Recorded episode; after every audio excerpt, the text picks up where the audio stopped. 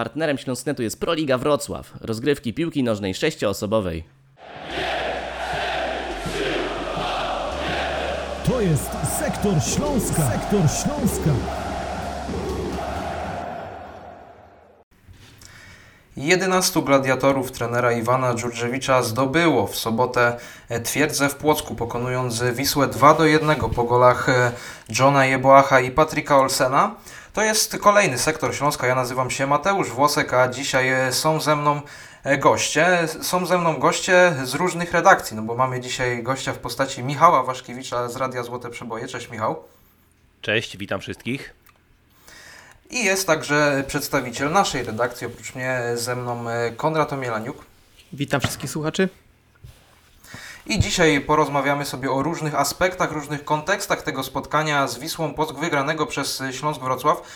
Śląsk Wrocław po raz pierwszy w tym sezonie zdobył tą płocką twierdzę.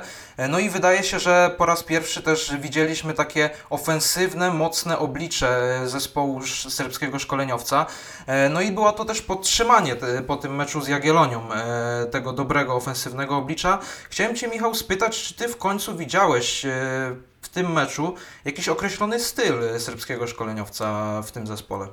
No czekamy na to cały sezon i na dobrą sprawę mało kto znał odpowiedź na pytanie, jak chce grać Śląsk Wrocław, e, jaki styl prezentuje, jaki styl preferuje ten Iwan Dżurdziewicz. Nie rozpędzałbym się, czy my już widzimy styl naszego szkoleniowca i tego zespołu, natomiast rzeczywiście to już jest druga jaskółka, tak jak powiedziałeś, bo wiadomo, że mecz w Poznaniu był dla Śląska udany w Pucharze Polski, ale tam z uwagi jednak na e, skalę i klasę rywala i miejsce, gdzie graliśmy, nie można było zagrać aż tak ofensywnie.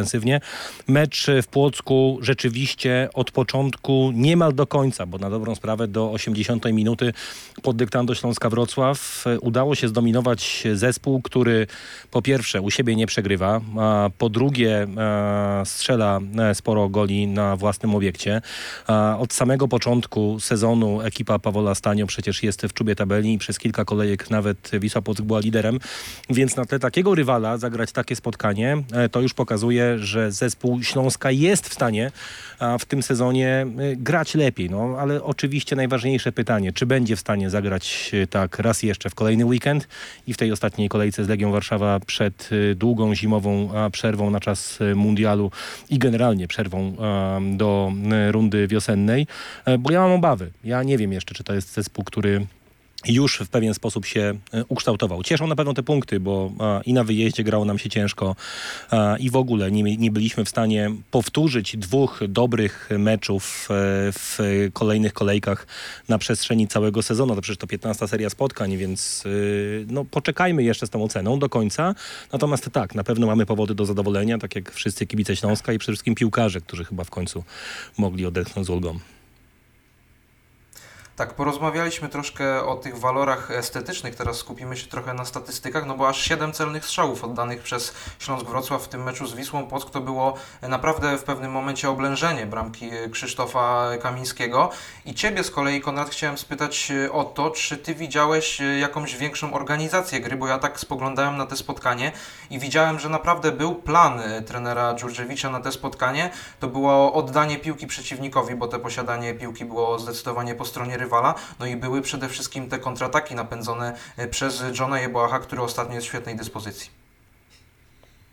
No tak, zgodzę się, że planem było oddanie piłki przeciwnikowi, choć samo to nie brzmi jak żaden świetny plan, bo można piłkę przeciwnikowi oddać, no i jaki to jest plan? No, tą piłką przecież trzeba ją skierować do bramki, ale Śląsk poza tym, że oddał ją przeciwnikowi, to oddawał ją w strefach, w których jakby chciał, żeby rywal się znalazł i wtedy w tych strefach zakładał agresywny, wysoki pressing i odbierał tę piłkę.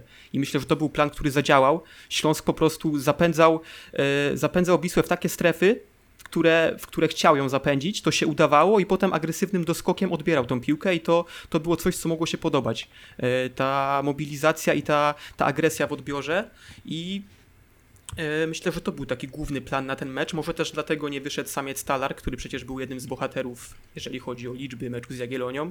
No ale ten Szwarc, który poprzednio grał na wahadle, teraz zagrał na skrzydle, no dawał też więcej opcji, jeżeli chodzi właśnie o taką pracę i w obronie, i ruszenie do pressingu. I to bardzo dobrze działało. Myślę, że Szwarc to też taki trochę cichy bohater tego spotkania, jeżeli chodzi o o tą czarną robotę, która naprawdę była wykonana e, w tym meczu, choć e, o dziwo to Śląsk przebiegł aż o 7 km mniej w tym meczu. To też pokazuje, że ta drużyna Dziurdziewicza zaczyna grać z rozmysłem, że to nie jest tylko takie ja się trochę tego obawiałem na początku, jak trener Dziurdziewicz przychodził, że było dużo narracji o budowaniu wojska, o walce, że to będzie po prostu taka toporna drużyna, która ma e, w każdym meczu wychodzić, jak to się mówi kolokwialnie, jeździć na dupie za przeproszeniem. No na szczęście okazuje się, że wcale tak nie jest, że my nawet teraz potrafimy zagrać mądrze, wiedzieć kiedy doskoczyć, wiedzieć kiedy trzeba biegać, kiedy niekoniecznie. No i dostaliśmy taki mecz jak w Płocku, więc tak, uważam, że był w tym zamysł i fajnie się to oglądało. Tak trafnie podsumowałeś, Konrad, tę filozofię tre trenera Iwana Dżurdżewicza, no i też ten pomysł na ten mecz, który był jak najbardziej udany. Ja pamiętam, Konrad, że ty tydzień temu w podcaście powiedziałeś, że to był dzień koreański, ale tydzień Jeboacha, no bo pamiętamy, co zrobił w Poznaniu, tą swoją dobrą formę przedłużył. No i właśnie chciałem Ciebie, Michał, z kolei e, spytać, czy to jest e, ten taki zapalnik, zawodnik, który e, może być teraz dużą wartością dodaną, bo wiemy, że nie do końca przeciwnicy, nie do końca przeciwnicy potrafili się dostosować do jego stylu gry, e, nie wiedzieli czego się spodziewać. W pewnych momentach wiemy, że on ma ten nieprzewidywalny dribbling, e, często idzie z rywalami w kiwkę, e, no i wiemy, że też potrafi zaskoczyć mocnym strzałem. Także czy to może być ten taki duży plus Śląska, jeśli chodzi o granie w rundzie wiosennej? Ja się boję, że zaraz wszystkie drużyny w Ekstraklasie będą wiedziały, że nasze największe skarby w ataku schodzą na lewą nogę i oddają strzały z pola karnego, bo podobnie gra Exposito. Z Jeboachem jest tak samo jak z większością piłkarzy ofensywnych w Ekstraklasie, nie tylko w Śląsku Wrocław. Każdy z tych piłkarzy, e, który przychodzi do tej ligi, potrzebuje liczby, potrzebuje jednego, dwóch dobrych meczów, żeby gdzieś się odblokować i my na Jeboacha trochę czekaliśmy. Jeszcze dłużej e, czekamy na te ofensywne liczby na Uela, ale o tym pewnie będziemy mogli jeszcze porozmawiać, bo on także gra coraz lepiej, choć jeszcze nie daje tego, co mógłby temu zespołowi. Natomiast e, Jeboach widać, że złapał pewien luz i złapał też zaufanie i pewien, pewną łączność zresztą zespołu już nie jest takim e, ciałem obcym, które gdzieś tam sobie biega, czasem pobiegnie po skrzydle. On dokładnie wie, co chce robić. E, jest e, bardzo e, zawodnikiem technicznie no, odstającym od reszty zawodników w lidze. Myślę, że jest w tej czołówce zawodników, którzy panują nad piłką i wiedzą, co chcą z nią zrobić. Jest nieobliczalny, bo to też nie jest piłkarz taki zero-jedynkowy, czyli zawodnik, który generalnie jest przywiązany do linii bocznej boiska i po prostu biega od środkowej linii, dorzuca ewentualnie piłki względnie wykańcza akcje, jeśli prowadzone są drugą stroną. Więc myślę, że on bardzo potrzebował takich e, kilku meczów, w których e, będzie mu wychodziło. I teraz idzie i widać, że zbiera tego owoce. E, oczywiście wiadomo, jak to wygląda w dalszej perspektywie. Teraz każdy kolejny rywal będzie wiedział, że Jeboach jest zawodnikiem, na którego trzeba szczególnie zwrócić uwagę i pewnie będzie grało mu się trochę e, trudniej. Ale widać, że jest w dobrej formie i fizycznej, i mentalnej przede wszystkim, bo to też e, wymaga od zawodnika jednak mimo wszystko e, spokojnej głowy, żeby złapać pewien luz i potem e, tak grać, jakie była w ostatnich tygodniach. I ja po cichu liczę, że to jeśli tylko kontuzje będą go omijać, będzie rzeczywiście motor napędowy tego zespołu w tych dwóch ostatnich meczach w tym roku i także w rundzie wiosennej, o której powiedziałeś. Tak, dobrze, że wspomniałeś o tym, że mamy skrzydłowych, którzy są skrzydłowymi o różnych profilach. O tym mówił chociażby trener Dżurzewicz. Przypominam sobie konferencję przed meczem e, bodajże z Lechem Poznań, gdzie, gdzie mówił o tych walorach chociażby Denisa Jastrzębskiego, Piotra Samca Talara i właśnie Johna Jeboacha. Natomiast padło już tutaj e, nazwisko Nauela Lejwy i chciałem Ciebie, Konrad, e, spytać, no bo ta asysta przy golu Jeboacha, ten przerzut otworzył naprawdę drogę do bramki właśnie Niemcowi. To było bardzo inteligentne zagranie i tak kiedyś dyskutowaliśmy, w którymś podcaście jeszcze e, na początku e, tej rundy, e, że Nawel, jeśli, jeśli rzeczywiście wróci do pełnej dyspozycji po tej kontuzji, no to on może być takim motorem napędowym, no i wyobraźmy sobie, co stanie się, jeśli koło właśnie Jeboacha da się takiego Nawela, który, który potrafi naprawdę zrobić swoimi ruchami dużo, jeśli chodzi o pokrywanie tej wolnej przestrzeni, no i też jest zawodnikiem bardzo technicznym. E, no tak, łatwo w sumie zapomnieć o tej asyście, bo tutaj nawet e, Michał wspomniał o tym, że Nauelowi troszkę brakuje liczb z przodu, no a jednak miał tą liczbę w postaci asysty w tym meczu, no ale faktycznie przy takiej akcji Jeboacha, jak gdzieś zawodnik wchodzi w dribbling, mija dwóch zawodników i świetnym strzałem z dystansu zdobywa bramkę, to łatwo zapomnieć o tym, kto mu podał, albo często ta asysta nie ma w ogóle żadnego znaczenia, bo była jakimś podaniem na 5 metrów, a w tym, w tym przypadku tak nie było, bo całą akcję rozpoczął Nauel, tak jak wspomniałeś, świetnym przerzutem i ja myślę, że w ogóle jeżeli na podstawie jego dotychczasowych meczów w Śląsku możemy wyciągnąć jakąś jego taką e, największą pozytywną cechę albo umiejętność, która jest w stanie e, może nawet porwać nas do oklasków, to są to właśnie te przerzuty, które on ma, myślę, no, takie dość charakterystyczne. To nie jest taki przerzut, który leci 20 minut, bo ta piłka takim, e, kto się mówi, znaczy nie, mówi się to brzydko boisko, więc nie będę... no ale taka, generalnie są to płaskie piłki, które nie lecą długo i fajnie się to ogląda. I on to i naprawdę są na nos. I on często takie posyła i tak posłał też do Jeboacha. Jeżeli mówisz o współpracy Jeboach e, Jeboach Nauel, że to jest obiecujące, no to ja myślę, że bardziej powinniśmy myśleć o współpracy Nauel Olsen, bo mi się nie wydaje, że ten Nauel będzie zawodnikiem na skrzydło, czego oczekiwaliśmy, ale myślę, że on już na tym środku zostanie, bo widzimy, że on tam sobie radzi coraz lepiej i chyba też musimy troszkę swoje myślenie o tym zawodniku przestawić, bo oczekiwaliśmy skrzydłowego, oczekiwaliśmy może kogoś pokroju właśnie Jeboacha, że przyjdzie, przyjdzie gość z Hiszpanii, co grał, grał tam w najwyższej klasie rozgrywkowej, grał w Villarreal, więc pewnie będzie tutaj dribblingiem mijał obrońców w ekstraklasie. Okazało się, że to jest taki trochę nawet bardziej wyrobnik środka pola, bo on dużo biega, jest tam w stanie e, dobrze się ustawiać w tym środku, dużo piłek też odbiera, no i fajnie rozrzuca te podania, więc e, tutaj bardziej bym obiec Widziałbym bardziej obiecującą współpracę na linii Olsen-Nauel, bo to jest taki środek pola, na którym możemy budować nie tylko destrukcję i taki Śląsk, który będzie toporny, który będzie liczył na kontrataki, ale to jest środek pola wreszcie techniczny. I myślę, że to jest też pozytywne po tym meczu w Płocku i generalnie po ostatnich trzech spotkaniach, na których możemy opierać jakiś optymizm. Za tego wyrobnika to e, w klubie kto- ktoś cię zlinczuje, musisz uważać, bo jeśli ja dobrze pamiętam, a dobrze pamiętam, bo pamięć jeszcze nie zawodzi, choć człowiek starzeje się dosyć szybko, ale w klubie od samego początku, od pierwszego treningu absolutnie wszyscy byli zachwyceni. Każdy mówił, że to już za chwilę on odpali. To jest piłkarz absolutnie przewyższający jakością wszystkich pozostałych w tej drużynie. Rzeczywiście długo czekamy na to, żeby te fajerwerki w meczach były, no ale y, na pewno nie jest to y, piłkarz typu wyrobnika. Wiem o co ci chodziło oczywiście, natomiast y, no jest to piłkarz, który jednak, a jeśli chodzi o te techniczne walory, y, to powinien dawać tej drużynie dużo więcej. No tak, tak. Tak, ale się cie, cie, cie, ciekawa kwestia jeszcze właśnie tego środka pola. Może jeszcze damy Konradowi przestrzeń, żeby, żeby się wytłumaczył. wtłumaczył z wyrownika.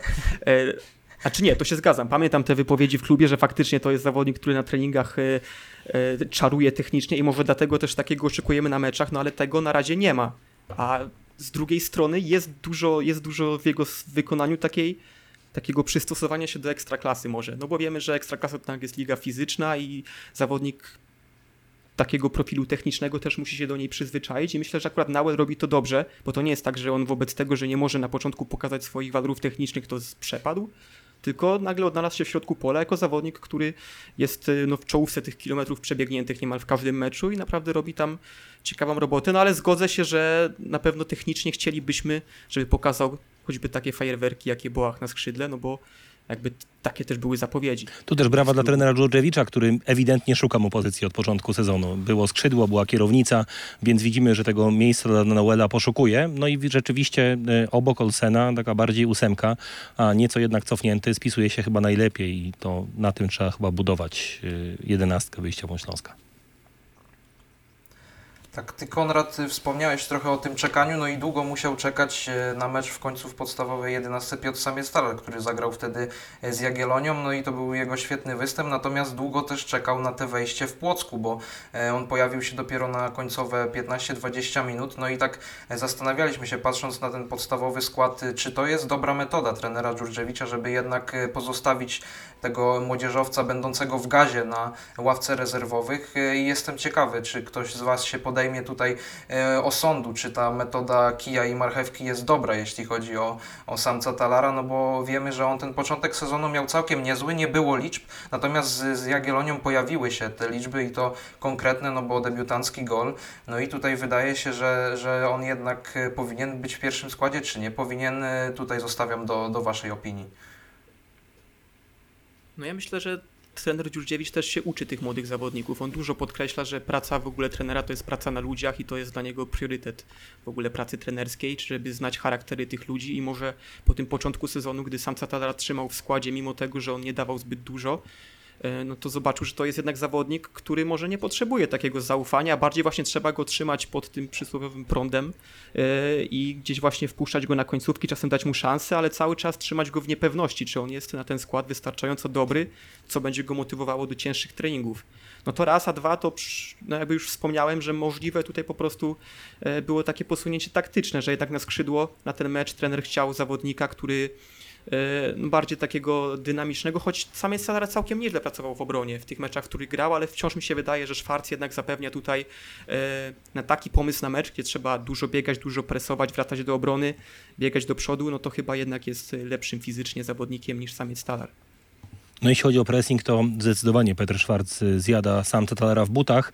Y, Myślę, że y, nie ma co rozliczać trenera Dżurdżewicza z tej decyzji, bo ona się obroniła na boisku i przede wszystkim wynik meczu jasno o tym mówi. To też jest dobry przykład, bo łatwo odstawia się zawodnika od składu, kiedy mu nie idzie i to oczywiście w przypadku wciąż młodego zawodnika, jakim jest samiec Talar, zawsze gdzieś z tyłu głowy zostaje. W tym wypadku trener Dżurdżewicz widzi mecz z Jagiellonią bardzo dobry, są liczby, jest bardzo dobra gra, był najlepszy na boisku zespole Śląska Wrocław, a mimo to odstawia go od wyjściowej jedenastki na kolejne spotkanie, co tylko i wyłącznie udowadnia i chyba sam piłkarz też wie, że jest to kwestia taktyki na dany mecz, a nie dlatego, że on nie jest w aktualnie e, najwyższej dyspozycji, bo jest w dobrej, co pokazał a, z ale trener Dżurdżewicz uznał, że zagra w tym meczu inaczej i tak jak powiedziałem, to się obroniło, choć no, ciągle mówimy o tych pozytywach, ale przecież mało brakowało, a z tego Płocka wrócilibyśmy z punktem albo i bez. Tak, z punktem albo i bez, no bo znowu pomyłka wydarzyła się Diogo Verdasce, który niestety przyciąga jak magnes takie e, kłopoty w defensywie Śląska. E, On oprócz, e, on jest takim powiedziałbym trochę elektrykiem przy dwóch pewniakach, czyli przy Konradzie Poprawie i Danielu Leo Gretarsonie. I właśnie o Diogo Verdasce chciałem trochę pomówić, no bo mm, on niestety w tym sezonie miewał już takie momenty, że w defensywie nie radził sobie najlepiej. On te wyprowadzenie piłki ma na dosyć wysokim poziomie, natomiast e, u niego szwankowała czasami gra w bezpośrednim kontakcie z przeciwnikiem. No i widzieliśmy to też e, przy tej akcji bramkowej, gdzie tam wyciągnął tylko nogę, a e, z łatwością ominął go Rafał Wolski. Co ty, Konrad, sądzisz o Diogo Verdasce? Jaki jest twój werdykt, jeśli chodzi o to spotkanie? No bo widać, że, że on ma ciężary. Portugalczyk ma ciężary, jeśli chodzi o, o końcówkę tego, e, tej rundy wiosen, e, jesiennej, przepraszam. Także e, tutaj mało brakowało, a rzeczywiście z Płocka wyjechalibyśmy z jednym punktem, a nie z trzema. No tak, no to był klasyczny Vertaska niestety. Było już mówione o nim dużo w podcastach u nas i tu się moja ocena nie zmienia. No to jest zapalnik, to jest zawodnik, któremu bym nie zaufał. Nie zaufałbym Verdasce i nie ufam mu oglądając go, mimo że no właśnie, to jest, to jest ta pułapka, że nie można go skreślić zupełnie, bo on daje czasem symptomy dobrej gry, tego, że jest dobrym piłkarzem, jak choćby nawet w meczu z Płockiem posłał idealne podanie do Szwarca yy, na początku drugiej połowy, gdzie szybko wznowił rzut wolny, no to było takie podanie na nos 40-metrowe, gdzie Szwarc też fajnie przyjął tą piłkę, no i tylko świetny wścisk yy, Rzeźniczaka uchronił tam Wisłę Płock od straty bramki zapewne, więc yy, no, no to było coś na duży plus. Z drugiej strony ja nie, nie powiedziałbym, że ta bramka to była wina tylko i wyłącznie Verdaski, myślę, że to się rozkłada pół na pół z Olsenem, e, który też mógł przerwać tą akcję i tam zbyt łatwo Wolski w ogóle, taki zawodnik jak Rafał Wolski, no jeden z najlepszych, jak i najlepszych środkowych pomocników ligi, nie może e, zostać sam na 20 metrze od bramki, no. A to jest, to nie była rola Verdaski, bo on tam zbyt łatwo wbiegł. Powinien biegać za nim Olsen i on też łatwo ten pojedynek przegrał, także tutaj bym winę rozłożył pół na pół e, między Olsena a Verdaskę. Co nie zmienia faktu, że tak, Wardeska znowu jest zamieszany w stratę bramki, no i no nie wiem, ile razy jeszcze możemy mówić jakby to samo i czy faktycznie ma to w ogóle, ma to w ogóle sens, no to już zostawiamy to trenerowi Dziurdziewiczowi, czy jak, e, no bo właśnie, kto za tego Wardaskę może grać w trójce, e, prawdopodobnie Bejger w momencie jak Janasik wróci do gry, to jest chyba jedyna opcja, no ale to mówię. No ja, ja generalnie nie widziałbym Werdaski w pierwszym składzie w takim optymalnym zestawieniu Śląska. Czy Werdaska, tak czy siak, powinien ci Mateusz wysłać y, pudełko czekoladek za to powiedziałeś, że w tym sezonie Werdaska bywa elektryczny, bo generalnie jest to piłkarz, który chyba przez całą karierę bywa elektryczny. Od pierwszego meczu w Śląsku Wrocław mamy y, wszyscy chyba takie same spostrzeżenia. To jest niebywałe, bo to jest jeden z tych piłkarzy, który potrafi zagrać znakomite 88 minut, ale mecz trwa 90 i te dwie często decydują o tym, czy zespół wygrywa, czy przegrywa mecz. I to już się chyba niestety nie zmieni, więc takiego Werdaskę będziemy oglądać. Rzeczywiście to, co mówisz, Konrad, jedyną rozsądną decyzją mogłoby być wsadzenie do tej trójki Bejgera. No, oczywiście musimy poczekać na Janasika albo na to, że Kączkowski będzie gotowy, żeby zagrać 90 minut y, na y, prawym wahadle i wtedy możemy tego Bejgera odpuścić, który także chyba może nam się podobać i tu się pewnie zgodzicie, że e, znalezienie tej pozycji dla Bejgera sprawia, że on naprawdę wygląda nieźle, więc y, to też cieszy, bo to jest piłkarz bardzo uniwersalny, grający świetnie z piłką przy nodze i uważam, że, że nie powinniśmy pozwalać sobie na to, żeby on w składzie Śląska po prostu nie grał. Tak, Werdaska Hot or Not, zostawcie swoje zdanie w komentarzach e, do tego e, podcastu. Oczywiście zostawiajcie też lajki, suby, to o co zawsze Was e, prosimy. Natomiast e, pojawiło się nazwisko Martina Kączkowskiego, czyli zawodnika, który zanotował asystę. No i to jaką asystę, bo zagrał wprost na nogę e, Patrykowi Olsenowi. Ja przypominam sobie taki mecz, e, pucharowy mecz z ruchem Wysokie Mazowieckie, gdzie e, Śląsk pojechał e, na Podlasie, miał problemy w pierwszej połowie, natomiast w drugiej części gry e, ten worek z bramkami się rozwiązał, no i rozwiązał się też za sprawą właśnie Kączkowskiego, który zaliczył wtedy e, dwa ostatnie podania. E, I tutaj chciałem Konrad Ciebie spytać, czy Kączkowski, bo mówiliśmy na początku o tym, że on będzie podejmował tą e, rękawicę, jeśli chodzi o rywalizację z Patrykiem Janasikiem, czy Kączkowski wysłał tutaj jasny sygnał tym jednym zagraniem, jeśli można tak e, powiedzieć, że, że on jest tutaj gotowy na, na pełne 90 minut. No myślę, że Kączkowski przede wszystkim trochę nas uspokoił i potwierdził, że tak, to jest ten sam Kączkowski, który grał w Piaście Gliwice, że przy- nie przyszła do nas jakaś marna podróbka, bo powoli mogliśmy już e, w to powątpiewać, bo przecież to był zawodnik, który takimi dośrodkowaniami, jak to w Płocku, no to widzu w Gliwicach raczył niemal co, co dwa tygodnie. Dzisiaj nam się tutaj, jako kibicom Śląska, no dopiero pierwszy raz udało zobaczyć jego asystę, więc mam nadzieję, że to będzie dla niego taki bodziec, bo no ja byłem przekonany, że to będzie zawodnik, który z miejsca wejdzie do pierwszego składu, jako doświadczony ligowiec, jako zawodnik na pozycję, na której mieliśmy braki. No tymczasem coś tutaj poszło nie tak i no może po potrzebował takiego impulsu. Aczkolwiek tutaj, czy to była idealna wrzutka, ja myślę, że tutaj to główną robotę zrobił Olsen i no jakby muszę też wspomnieć o tym, bo tutaj Michał też już jakby zrobił takie lekkie preludium do tego, że, że jakby narracja o tym meczu wcale nie musiała być taka pozytywna, bo Śląsk stracił bramkę na 1-1 i tam niewiele się zanosiło, że my to odrobimy. Że my jeszcze na nie tyle odrobimy, co będziemy w stanie strzelić znowu na 2-1. I gdyby nie Olsen, no to, to by się nie udało, bo to był jedyny zawodnik. On mi w tej końcówce bardzo zaimponował. On tam biegał jak motorek od jednej strony do drugiej i naprawdę jakby to była pierwsza minuta, nie 90. On był mega zmobilizowany. No i jako środkowy pomocnik w ogóle w ostatniej, niemal ostatniej akcji meczu wszedł w pierwszą linię, w linię ataku, pomógł temu Berkierowi, no który tam by nic nie zrobił z tym dośrodkowaniem. No on tam wszedł, jak troszkę no, był zagubiony jak dziecko we mgle w tym polu karnym.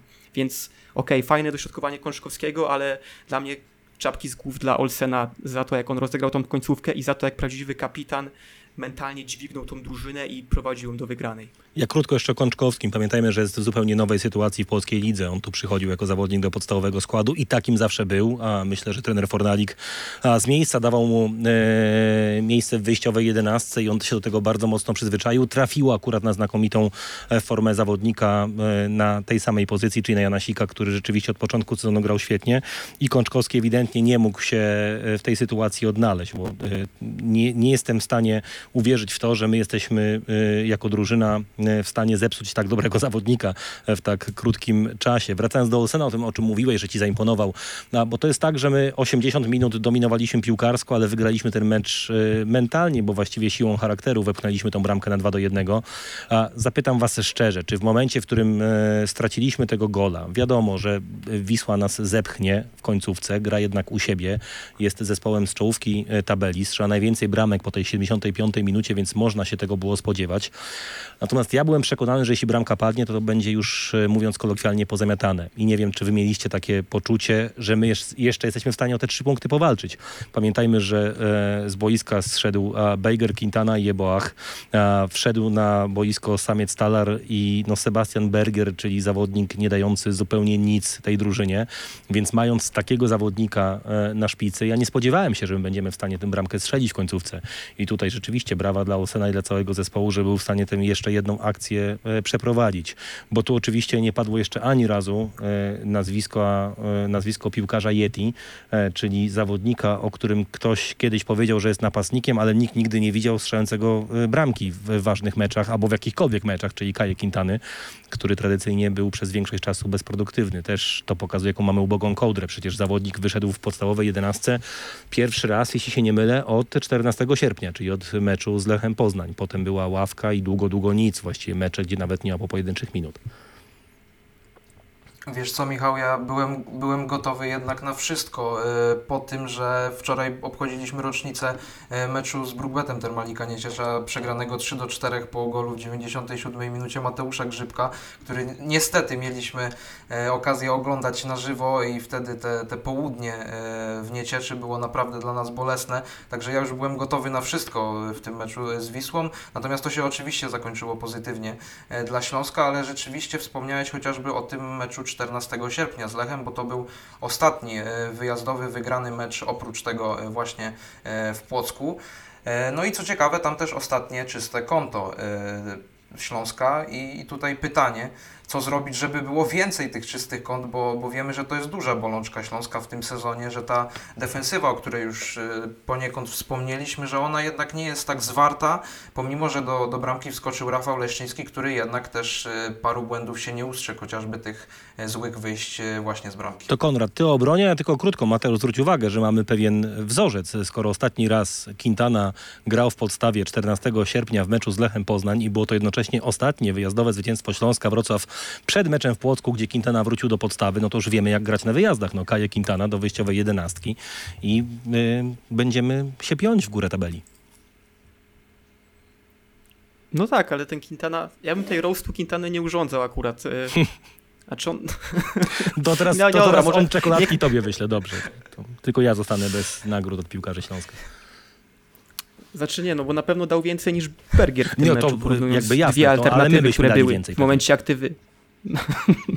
No ale no, w momencie kontuzji Exposito trener Dziurdziewicz miał dwie alternatywy, albo Quintana, albo Bergier, no to z tego co widzieliśmy w Płocku, no to chyba jednak Quintana był lepszą opcją na pierwszy skład, bo przynajmniej stwarzał jakieś zagrożenie, albo koledzy mu stwarzali, no strzelił w słupek, no był blisko, no więc też byśmy inaczej troszkę odbierali jego występ, jakby to wpadło do bramki, a to może było tylko szczęście, a może, a może to właśnie był ten instynkt napastnika, którego on nigdy nie miał i miał nie będzie.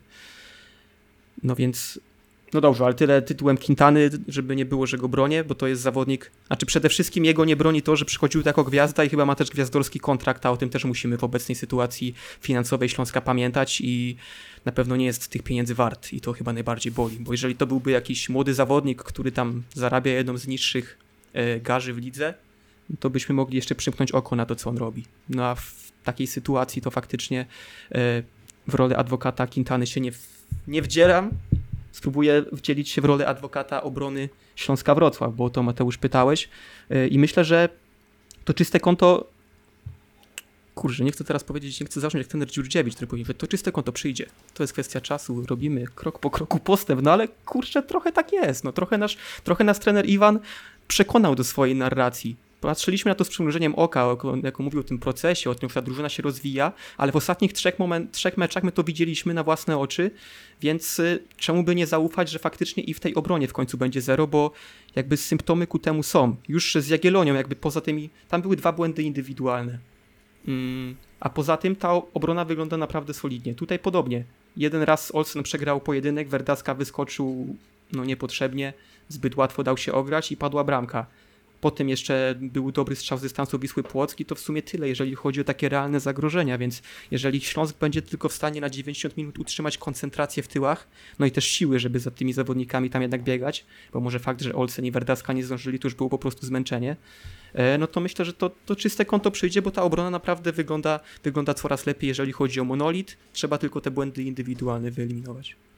No ale też mówiliśmy o tym, tak? Czyli e, szukamy zastępcy dla Verdaski, to może być Bejger, ale wtedy tracimy alternatywę na wahadle. No to chyba plan jest prosty dla Dariusza Sztylki i dla Śląska Wrocław. Potrzebujemy przynajmniej jednego solidnego środkowego obrońcy w tym okienku transferowym, żeby wiosną to wyglądało po prostu lepiej.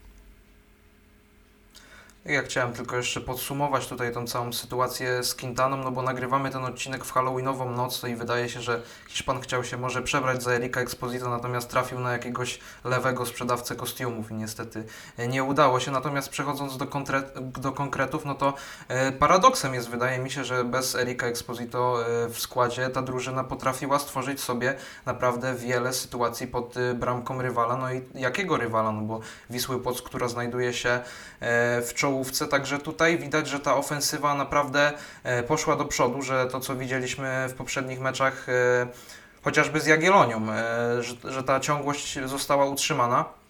No i tutaj też właśnie ciekawa sytuacja z tymi napastnikami, no bo wiemy, że e, w zimie trzeba podjąć jakieś kroki. Trener Dżurżewicz często mówi o tym, e, że ta kadra będzie dokładnie analizowana, że zawodnicy, którzy nie dają odpowiednich walorów, oni zostaną e, usunięci z klubu, po prostu pójdą, pójdą do innych klubów, czy to na wypożyczenie, czy zostaną po prostu wytransferowani.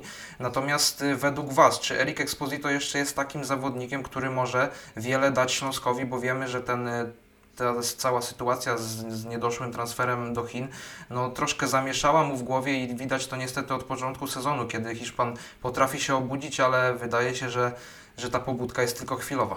No i tak jest lepiej na pewno niż było e, wiosną poprzedniego sezonu. Teraz Eric Exposito e, dostarcza liczby i jakieś zagrożenia, natomiast e, ja bym zwrócił uwagę na jedną rzecz. Popatrzcie, że brak Erika Exposito w tym spotkaniu e, zmusił e, drużynę Śląska i Iwana Dżurdżewicza do grania po ziemi. Był taki mecz z Lechią Gdańsk, gdzie patrzyłem na ten środek z dość niskimi zawodnikami, ale mobilnymi, jak Olsen, Schwarz, e, Nauel, prawda, Jeboach. To są piłkarze, którzy jednak znakomicie czują się z piłką przy nodze i każdy z nich nie ma z tym żadnego problemu, a my w jakiś idiotyczny sposób posyłamy z jednej lub drugiej strony górne piłki. A ta piłka rzadko a, rzeczywiście trzymała się trawy. Tym razem graliśmy głównie po ziemi, a Śląsk potrafił dzięki temu przyspieszyć, stworzyć zagrożenie. Jak trzeba było utrzymać się przy piłce, jak trzeba było przyspieszyć i stworzyć zagrożenie. Przecież my mieliśmy mnóstwo sytuacji, prawda, jest taka, że mogliśmy zamknąć ten mecz w pierwszej połowie i w ogóle nie dyskutowalibyśmy dzisiaj o e, błędach Werdaski, czy o tym, że drżeliśmy o wynik do końca i właściwie nie było kim już potem zaatakować. I trochę szczęścia i Kączkowski i Olsen ratujący te trzy punkty dla Śląska. Natomiast y, kiedy ten zespół potrafi a, grać tak, jak jest do tego stworzony każdy z tych zawodników, który wychodzi w 11, kiedy na przykład nie ma Erika Exposito, e, to pokazuje, że jesteśmy w stanie być zagrożeniem nawet dla tych lepszych drużyn w Ekstraklasie. Ja myślę, że potrzebujemy napastnika, ale o trochę innym profilu niż Exposito. Exposito myślę, że będzie dawał liczbę, ale potrzebujemy zawodnika, który też będzie potrafił grać z piłką przy nodze i grać przy ziemi, dzięki czemu my będziemy grali tak jak w Płocku. Ja myślę, że takim kluczem właśnie był dobierany Quintana od tego zespołu. No tak, oczywiście, ale się nie udało. Poszukajmy drugiego Quintany. No. No tak. A to właśnie jeszcze jak jesteśmy przy takich nawiązaniach halloweenowych, to ja myślę, że transfery Śląska to generalnie jest taki cukierek albo psikus. Tam Darek Sztylka puka do czy to tych agencji, czy to tych menedżerów, oni mu otwierają, no i cukierek albo psikus. Czasem trafi się cukierek w postaci Olsena czy Jeboacha, a czasem jest to psikus jak Quintana albo Verdaska, więc miejmy nadzieję, że przy kolejnym podejściu będzie to, będzie to cukierek, choć jeżeli chcemy dywagować w ogóle o transferach zimowych Śląska, to chyba też trzeba podkreślić, że zostało przez prezesa Waśniewskiego dość jasno powiedziane, że jeżeli nikt z kontraktu nie zejdzie, czyli pewnie mamy na myśli albo któregoś z trenerów, który by znalazł zatrudnienie gdzie indziej i zszedłby z pensji Śląska, czyli Tworek albo Magiera, albo jeśli nikogo nie uda się sprzedać, no to też Śląsk nikogo nie będzie w stanie zatrudnić nowego, więc jeżeli tutaj e, nikt z kontraktu ze Śląska nie zejdzie, to nie chyba nie powinniśmy, znaczy powiedział prezes Śląska wprost, nie możemy się spodziewać żadnych transferów do klubu, bo po prostu nie ma pieniędzy na opłacenie takich piłkarzy. Nie wiem, czy widzieliście ostatnio, No, ktoś upublicznił a, zarobki e, piłkarzy w drużynie aktualnego nowego mistrza Szwecji. Tam część piłkarzy gra za takie pieniądze, gdzie u nas nawet młodzież się e, nie schyla po takie drobniaki. Może tam trzeba poszukać piłkarza i dać mu tyle, co dostaje, nie wiem, e, Berger czy samiec Talar i wtedy będziemy mieli dobrego zawodnika. No to dla takich piłkarzy, jak patrzyłem na te zarobki, to byłby raj. To też jest śmieszne, że e, drużyna, która pewnie, a, gdyby nam przyszło zagrać z nią w europejskich pucharach, a, by, by nas z nich e, wyrzuciła, gra zawodnikami, którzy grają za jedną piątą, jedną szóstą tego, e, co biorą nasze gwiazdy tutaj. Przy jednych No to może gwiazdy, przy drugich cudzysłów. żeby Patryka Olsena podpytał jakieś kontakty w Skandynawii. Na pewno piłkarz, który już troszkę pograł, pewnie kogoś tam zna, może akurat uda się do Śląska kogoś polecić. No tak, żeby ten budżet Śląska się dopinał, to wydaje mi się, że konieczny jest raz na, na sezon przynajmniej taki mocny, duży transfer, tak jak był e, transfer chociażby e, Przemka Płachety czy, czy transfer Mateusza Praszelika, bo wydaje mi się, że też w takiej formie, w jakiej jest teraz Erika, pamiętamy jakie wtedy oferty wpływały ponoć do klubu chociażby z włoskiej Wenecji czy z innych klubów, no to wydaje mi się, że ta wartość jednak Hiszpana trochę spadła w tym momencie i Śląskowi ciężko będzie jakiegokolwiek zawodnika sprzedać za jakieś dobre pieniądze. No a te pieniądze oczywiście by się w klubowej kasie e, zwyczajnie przydały, no bo e, wzmocnienia są bardzo ważne. Widzimy to chociażby właśnie po rundzie jesiennej tego sezonu, gdzie czasem e, brakuje na niektórych pozycjach, pozycjach trzeba szyć chociażby Petrem Szwarcem na wahadle, ale to akurat oczywiście eksperyment jak najbardziej udany, bo Petr świetnie odnajduje się na różnych pozycjach, ale my może przejdźmy sobie już powoli do tego, co nadejdzie, no bo nadejdzie ja bym powiedział, mecz pułapka z Miedzią Legnica, taki mecz, w którym wszystko, co może pójść nie tak, pewnie pójdzie nie tak, bo niedziela 12.30 to jest termin e, trudny dla niektórych i wydaje się, że ta wyprawa do Legnicy to mogą być jednak ciężary, no bo Śląsk wybiera się na teren ostatniej drużyny w tabeli, ale wiemy, że tam jest nowy trener. Ta nowa miotła nie, zadziała, nie zadziałała najlepiej, ale coś tam jeszcze może sprzątnie. Konrad czy ja? To ja krótko może, bo to Kaje Quintana będzie się dobrze czuł na pewno w Legnicy, biorąc pod uwagę, że y, skład Miedzi jest zbudowany z 11 Quintanów, więc y, właściwie to powinien być y, przykład, jak nie budować zespołu. Ja wprawdzie mocno wierzyłem w trenera Łobodzińskiego, ale wiemy, że ta przygoda się nie udała. Nie wiem jednak, czy nie zepsuto dość mocno tej pewnej proporcji w Legnicy. Ten zespół ma przebłyski. To też nie jest tak, że patrzymy tylko i wyłącznie na ten suchy dorobek Miedzi Legnica i myślimy sobie, jasne, e, beznadziejny klub, czerwona latarnia ligi, to są łatwe trzy punkty.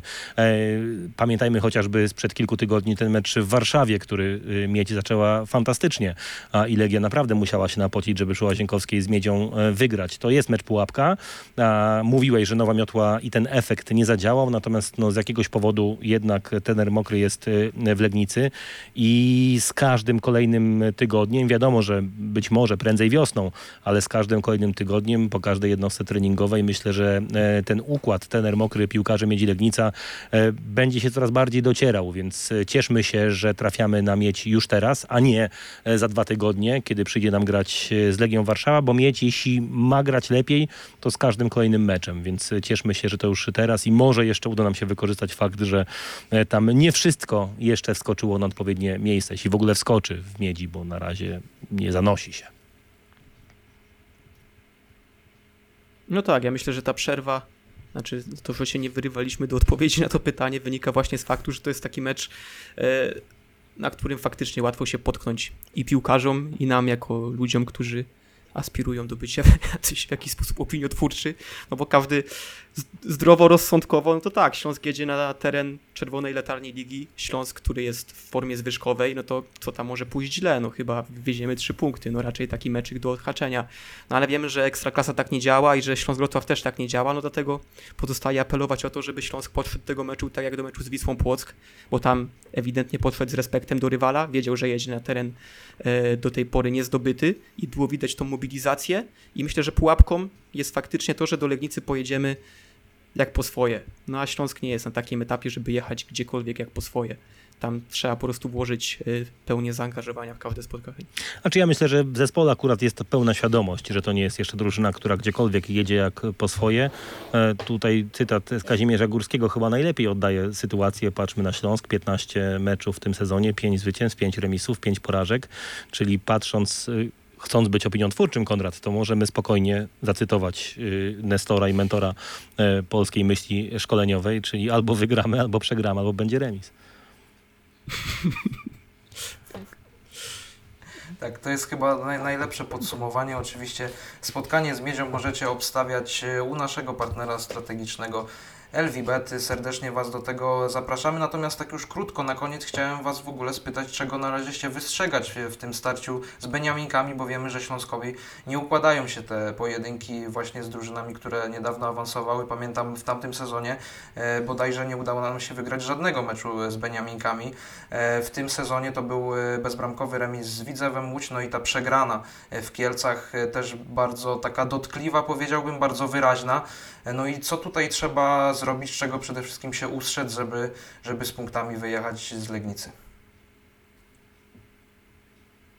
Pewności siebie, dać- to co mówił Konrad. No, nie możemy tam pojechać w roli faworyta, przekonani, że jedziemy po e, trzy punkty. Pełna pokora, dobry plan taktyczny i tu wierzę w Iwana Żurżewicza, skoro e, potrafił zupełnie przemodelować się sposób myślenia o e, grze swojego zespołu pomiędzy jednym a drugim dobrym meczem, a wierzę w to, że ten zespół uda się ustawić, bo ja myślę, że tutaj no, to się nie zdecyduje w nogach, tylko bardziej w głowach. Też myślę, że ta statystyka e, tak słabych spotkań z Beniaminkami może też wynikać z faktu, że ci Beniaminkowie to często drużyny grające bardzo agresywny, taki prosty futbol, z którym Śląsk sobie nie radził. Z drużyny, które chcą oddać piłkę, niekoniecznie ją grać, a mieć taka nie jest i to może właśnie paradoksalnie zadziałać na naszą korzyść, że ta mieć złożona e, jak Michał powiedział, z 11 Quintanów, czyli po prostu z Hiszpanów, którzy jeszcze tej, tej ligi się nie nauczyli i nie wiadomo, czy się nauczą. No to jest taka drużyna, która tam nie będzie, nie będzie chyba polowała na kostki, będzie chciała grać w piłkę i myślę, że to akurat Śląskowi może być na rękę. Także tutaj też upatrywałbym może e, jakiegoś e, pozytywnego aspektu. Spotkanie z ostatnią w tabeli Miedzią Legnica już w najbliższą sobotę 6 list... przepraszam, niedzielę 6 listopada e, o godzinie 12.30 będziemy oczywiście relacjonować e, dla Was te spotkanie na naszym kanale, a my się już powoli będziemy żegnać. Dzisiaj ze mną w sektorze Śląska byli Michał Waszkiewicz Dziękuję bardzo, pozdrawiam wszystkich. i Konrad Omielianiuk. Dziękuję. Prowadził dla Was ten podcast Mateusz Włosek. Trzymajcie się, hej Śląsk! To jest Sektor Śląska. Sektor Śląska.